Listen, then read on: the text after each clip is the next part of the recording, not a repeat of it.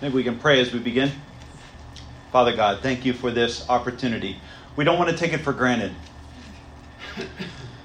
Uh, we think of all those who aren't here today that would love to be here and different things prevented them. Uh, we just pray you bless each one, God, and meet their needs. We also think of needs among us, like we think of Sister Carolyn facing a procedure soon. We continue to pray for her for peace in her heart and calm. We know that you are sovereign over all things. We know you're the great physician, but sometimes even that knowledge doesn't quite sink down into our spirits like we wish, and it can still have we can still have anxiety and we can still struggle. So we pray, pray for our peace and calm for both her and Brother Ken as they await that procedure, and we pray for healing, Lord. We're thankful for science, for medicine, for the gifts that you've given us for healing, and we pray that those things would be useful and beneficial for her moving forward. We think of others too who might be struggling with sickness and even sometimes mental health issues. Um, uh, we know that some among us might be suffering that in silence and not really sharing that. We pray that you would comfort them, Lord. Remind them of your presence even today. And we just pray as we spend some time in your word that you would lead us into all truth through the power of your Spirit. In Jesus' name we pray.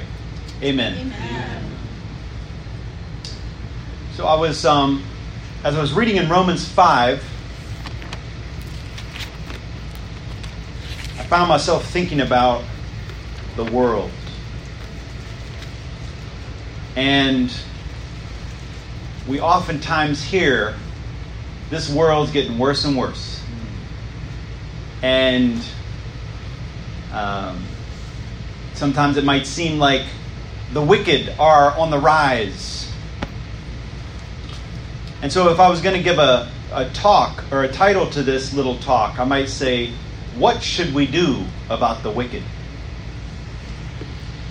Because I believe that more and more as I talk to other believers, this is on our mind.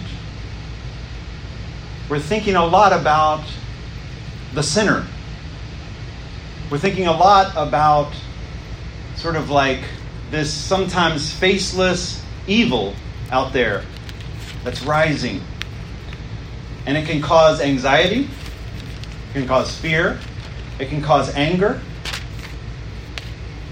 And I think that the Lord was leading us even this morning into a little bit of what the answer is in the face of these kinds of troubling news, this kind of troubling news that we oftentimes are surrounded with.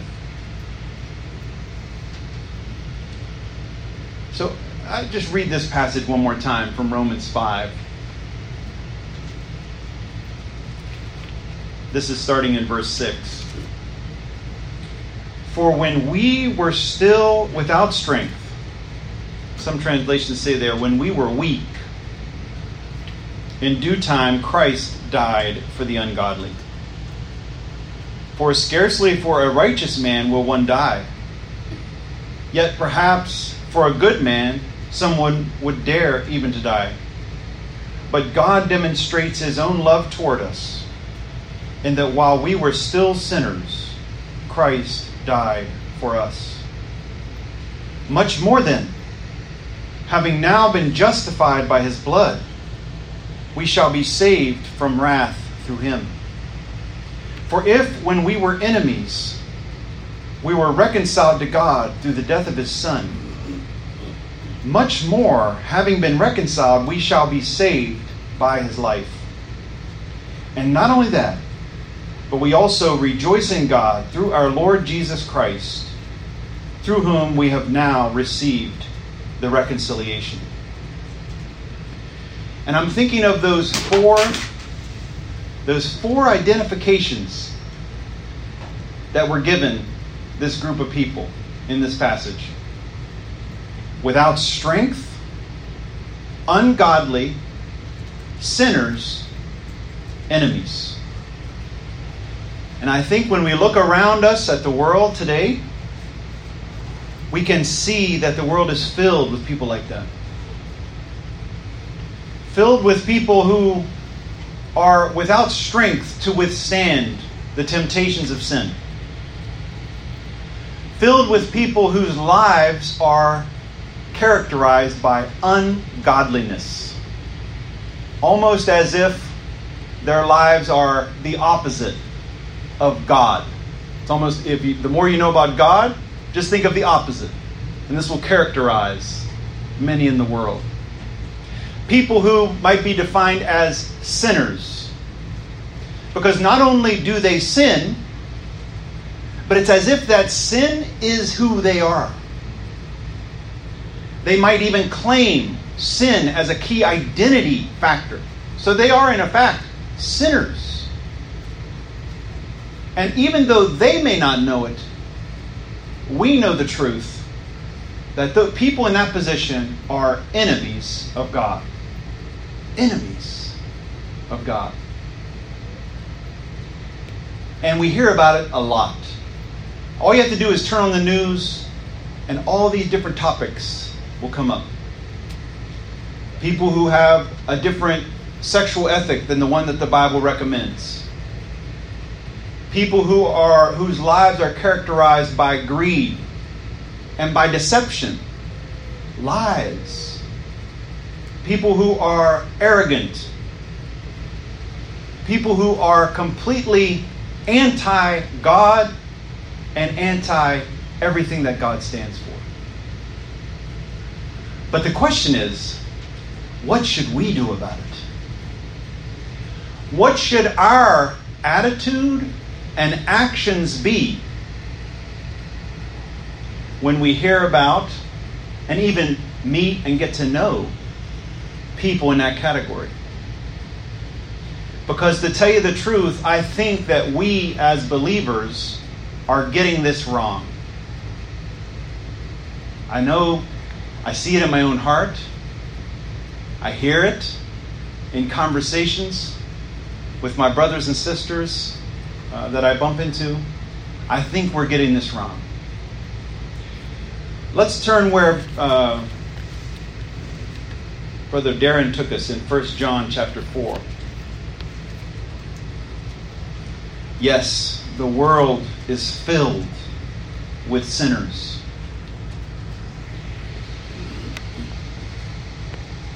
And yes, those sinners are flying in the face of the truth, sometimes proudly. But what should our stance be? In 1 John chapter 4, we have the answer. Verse 7. 1 John 4, verse 7. Beloved, let us love one another. For love is of God. And everyone who loves is born of God and knows God. He who does not love does not know God, for God is love. In this, the love of God was manifested toward us that God has sent his only begotten Son into the world that we might live through him. And this is love. Not that we loved God, but that he loved us and sent his Son to be the propitiation for our sins. And then this is the key. Beloved, if God so loved us, we also ought to love one another. If God so loved us, we also ought to love one another. Now, we sometimes get into conversations and we might ask the question who is this talking about?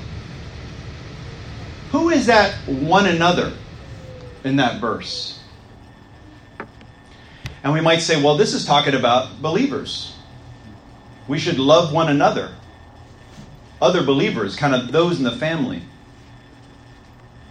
so that God can be glorified and manifested. But to me, I think this is falling short. Because the point is that John seems to be making is that we need to love others the way that Jesus loved us. And the question is, when did he love us?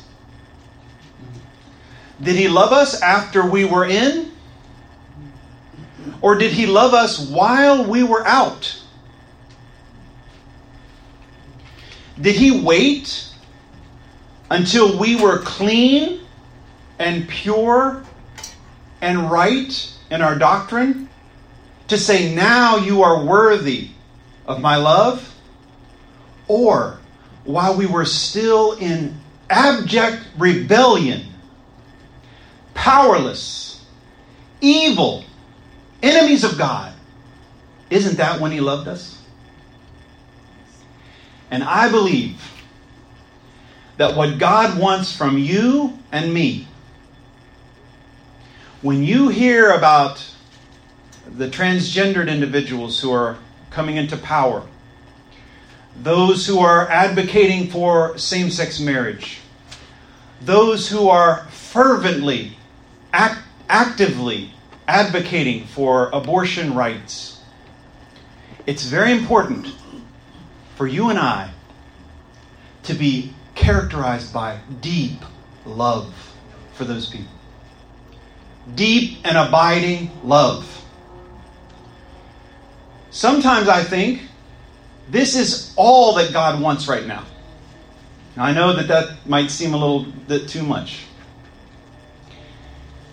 But I uh, sometimes think to myself, once I get the love down, then maybe I should move forward with something else. But I think as the church, we're doing so poorly when it comes to loving that we need to take a break from all of the other truth saying and different kind of prophetic ideas that we might have and really spend maybe a month practicing how to love these wicked, ungodly, enemies of God. What would it look like? You know, one of the things that I think we sometimes struggle with is we feel like, well, if I love them, then it's like I'm approving of their behavior. If I love them, then I'm not standing firm for the truth. But, brothers and sisters, we have to see that that is a demonic lie. Because if that was true, then where would Jesus have left us? The Lord Jesus would never have been able to say to somebody like Peter, Come and follow me. Because Peter was an enemy of God, filled with his own self righteousness, filled with sin, filthy with sin. When Jesus said to him, follow me. We have to remember that, and I think that we have forgotten that. We feel oftentimes justified in treating others who are made in the image of God in a very harmful way. In, I would almost say, a hateful way. Why do we do that? Why do we do that? We're not we're not winning anything. We're not pleasing anyone when we do that. So the question is what would it look like to love such people, right? So here's just a couple things. We could turn to 1 Corinthians 13. And I think there's a lot of wisdom there in 1 Corinthians 13. But I want to encourage you to even though we might still in our mind say, well, who is my brother? It almost reminds us of that, uh, the man who asked the Lord about who he needed to love. Lord, who is my neighbor? In other words, how far does this love thing extend? I know I have to love, like I know I have to love my wife, my son. I know I need to love you all. Do I also have to love that person at work who is living a lifestyle that is completely against God's created order and they're proud of it?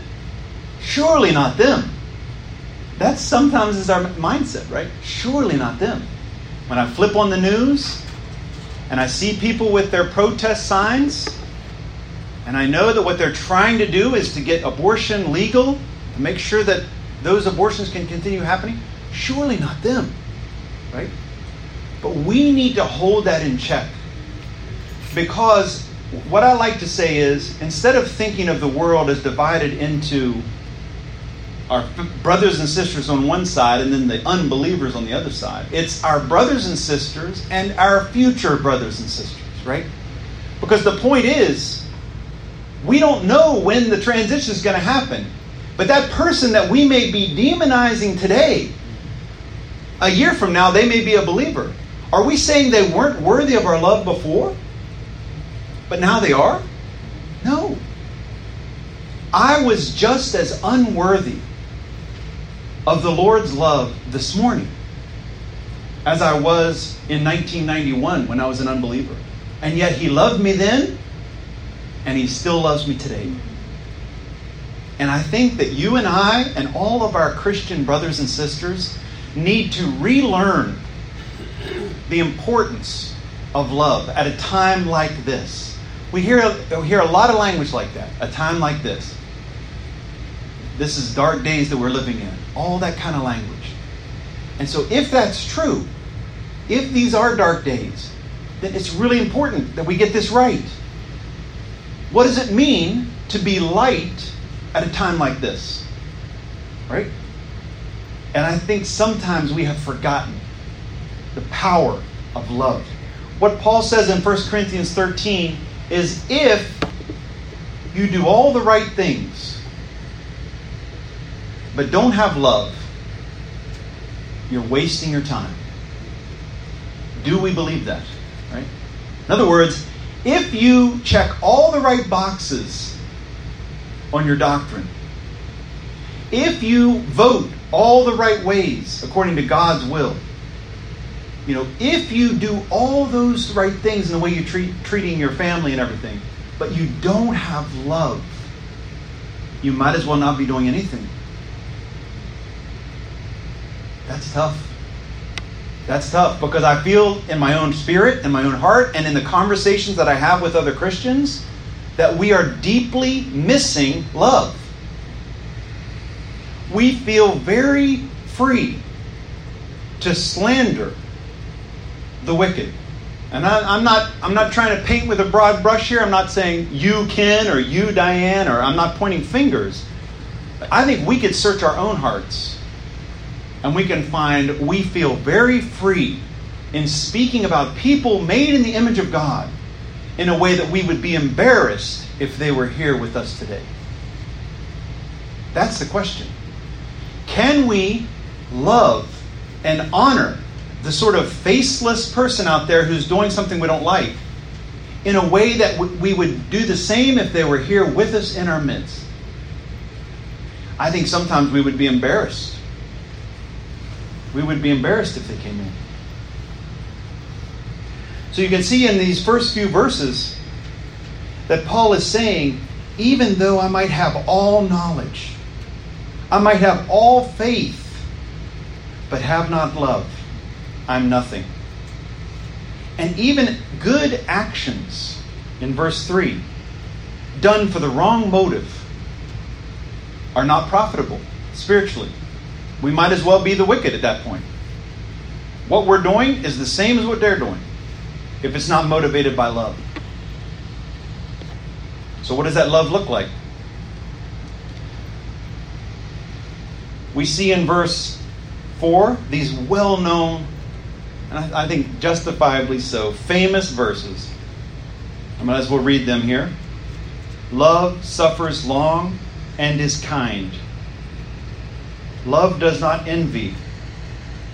Love does not parade itself, is not puffed up, does not behave rudely, does not seek its own, is not provoked, thinks no evil does not rejoice in iniquity, but rejoices in the truth, bears all things, believes all things, hopes all things, endures all things. Love never fails. And so the question is is this characterizing the body of Christ today? Is the body of Christ displaying this patience, this kindness, a lack of rudeness, thinking of the other person, not thinking evil of others, believing the best in someone, hoping better for someone but loving them until they they reach it. This is really important. It says love bears all things, right? So yes, a lot of bad things are happening in the world. You know what? We got to bear it. Yes, people at work are starting to be more free with the way they talk about things that I'm uncomfortable with. Bear it. Bear it. Endure it.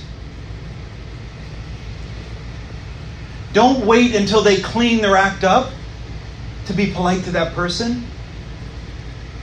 Maybe by showing that kind of love, they will change. But what happens if they don't change? It says love believes all things. Right? I'm going to believe that they could change. I'm going to believe that God will grab that person and change them and save them and bring them where He wants them to be. But what if He doesn't? Love hopes all things. Right? So I hope that for them. Do we? I hope desperately for that person that God will become their greatest treasure. That they will be able to leave behind this life of idolatry and enter into the truth because I know what a life it is. I know what it's like to feel loved by God, not because of some worth that I've somehow achieved or some beauty deep in me, but loved with real love that doesn't say you have to vote this way, you have to dress this way, you have to speak this way before you're worthy of me. I know what it's like to be loved like that.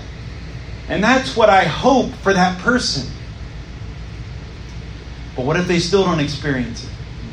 Love endures all things.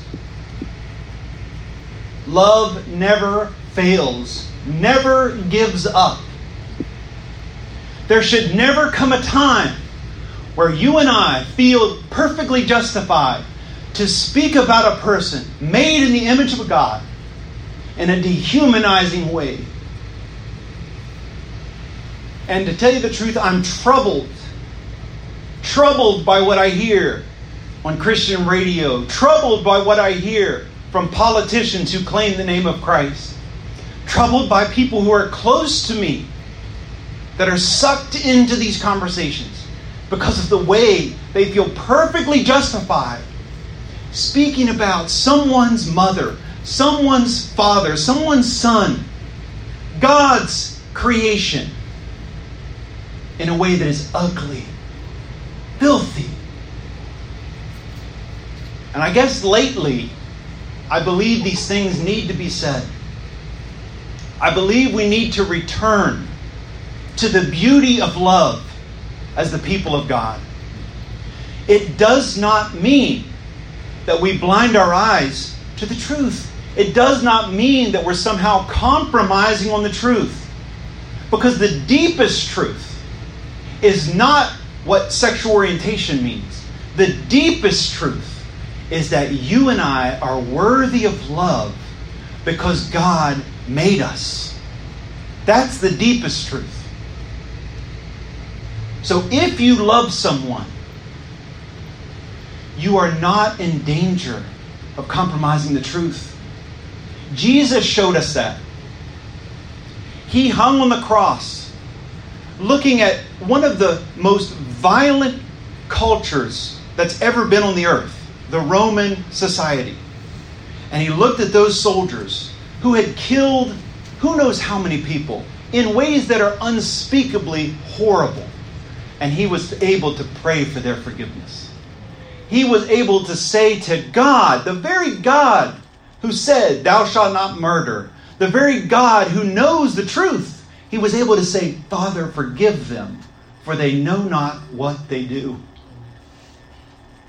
Have we forgotten what it's like to live in the dark? To live without knowing the truth? People may look confident and happy like they're having the time of their lives as they go to their drunken orgies and as they parade their uh, flamboyance across the screens of our TV shows and our movies. They may look like they're having the time of their lives, but to live in darkness is not what we were made for. We have forgotten the importance of compassion. When you read Romans 5, Paul is saying, We were weak. We were ungodly. Think about Paul, devoted his entire life to serving God as a Pharisee. Doing everything right, checking all the right boxes. But when he came face to face with the Lord, he knew that all that mattered about him was that he was ungodly, weak, a sinner, and an enemy of the very God that he thought he was serving by killing all those Christians. We have to be humbled. We need to remember how important it is that we are defined by our love. Defined by it. Not just for the people in this room, but for the worst vile sinner you can picture right now. It may be a real person that you know. It may be somebody that you've seen on TV or a group of people. That's who God is calling you to love right now. And so I ask myself the question why are we getting this wrong? Why are we getting this wrong? And I feel like there might be a lot of reasons. But I think we are spending too much time watching the news and too little time watching the Lord. Now, and again, this feels like I'm painting with a really broad brush, and I might be saying something that makes us uncomfortable. But we have to understand that Fox News is training us in hatred. It's training us in hatred because it is teaching us that as long as somebody is thinking differently from you, then you're perfectly justified in speaking evil of them in sometimes shocking ways. And if you only hear the Word of God for a half hour, an hour a week, but we hear that message that the world is giving us for 12, 13, 14 hours a week, who is winning? It is not the news organization's motivation or policy or agenda to disciple you in love. We just have to realize that. They've got a lot of agendas. Some of them may be good, some of them may be not good, but none of them is teaching you how to love like Christ. I don't care if it's CNN or NPR or MSNBC or Fox or One American News. We have to realize they are not discipling us in the love of Christ. That's why this morning, when we had the Lord Jesus in front of us, I felt like God was saying, This needs to be our TV channel. This needs to be the one that fills our vision. The more we see Him, the more uncomfortable we will be laughing at that joke that somebody said about transgender people. The more uncomfortable we'll be as people speak about sort of the satanic people who are advocating for abortion. We will grow uncomfortable with it because that's not how the Lord spoke about people. That's not how the Lord treated people. When he came to the woman at the well, this is a woman whose life was an abomination when compared to the high calling that God has given us for sexual morality. Her life was an abomination. And how did he speak to her? He loved her. He loved her. He spoke politely to her. Even this one who is higher than the highest heaven was able to speak to somebody who was way off the mark in a way that filled her with a sense of joy, worth. She knew at that point, I've been trying to fill my life with the wrong thing. I've been drinking at a well filled with salt water. I've been chasing my identity in these men and in sexuality. But this is the one that my heart has been longing for all along. Why is it that people don't look at us and think the same thing? Whether we know it or not, when the world looks at the church today, all they see is hatred and bigotry. That's because, on the one hand, the enemy is having his way. That's one reason. But I think another reason is because unfortunately they're right. They're right about a lot of the things we say. They're right about a lot of what we champion, the, pe- the voices we hold up.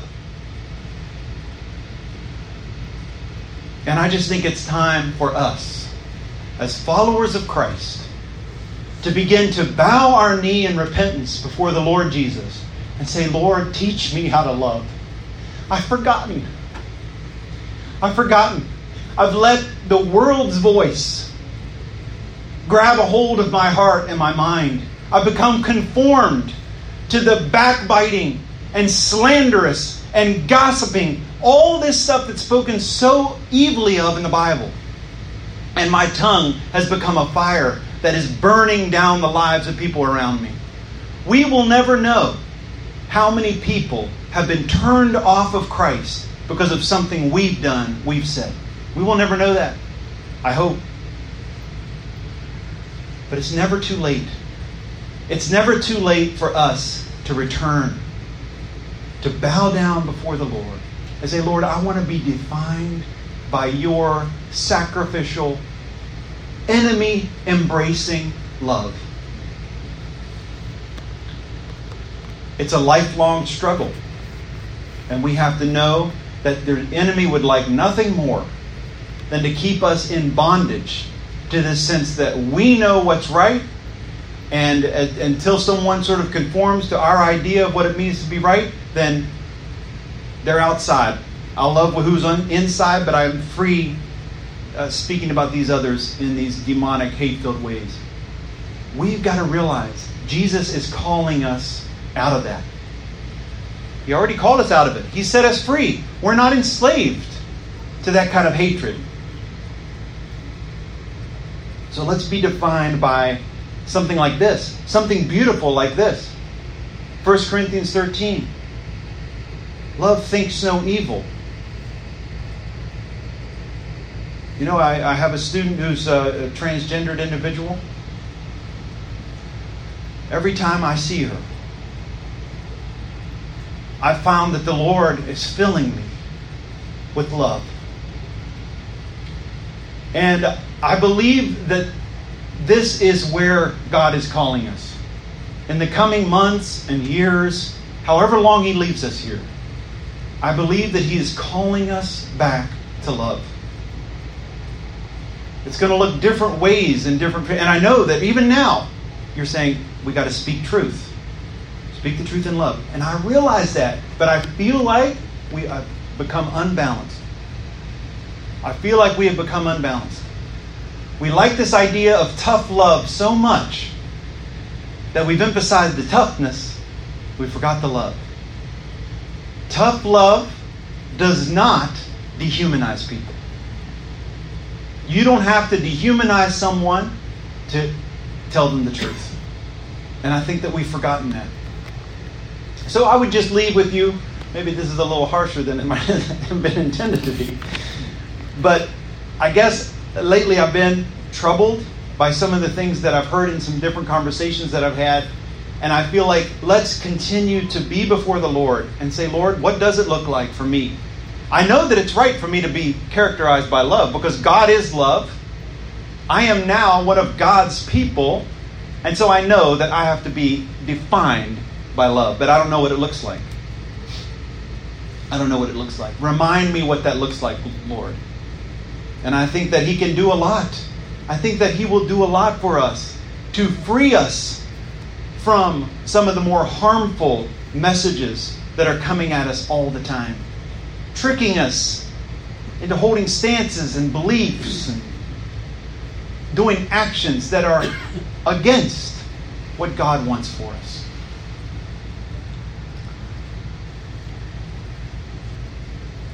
So maybe as we just close, we can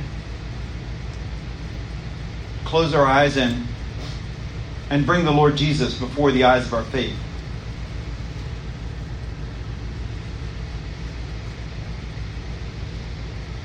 This is that same Jesus who, when he was invited to the home of the Pharisee, this narrow minded, bigoted, arrogant, greedy ruler the Lord didn't say, I'm not coming to a house like that. He went. And then when a woman came in whose sexual ethic was so far from God's design that she was looked at as mere filth by the people around them, he didn't look at her that way. Somehow the Lord Jesus was able to love Simon the Pharisee and this woman, this adulterous woman, with the same love. Lord Jesus, that's what we want for ourselves. That's a skill that we do not have.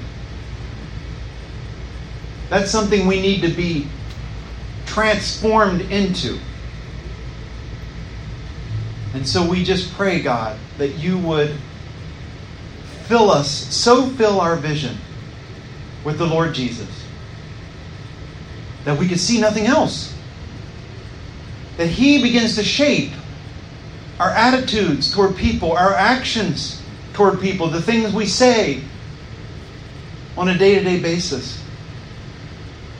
Because He is the one who is true, noble,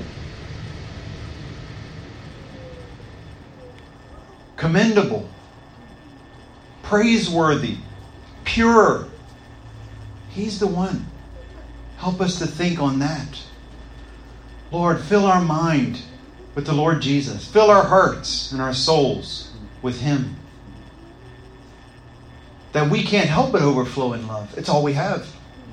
There's nothing left. There's nothing left of that bitter taste of evil and hatred.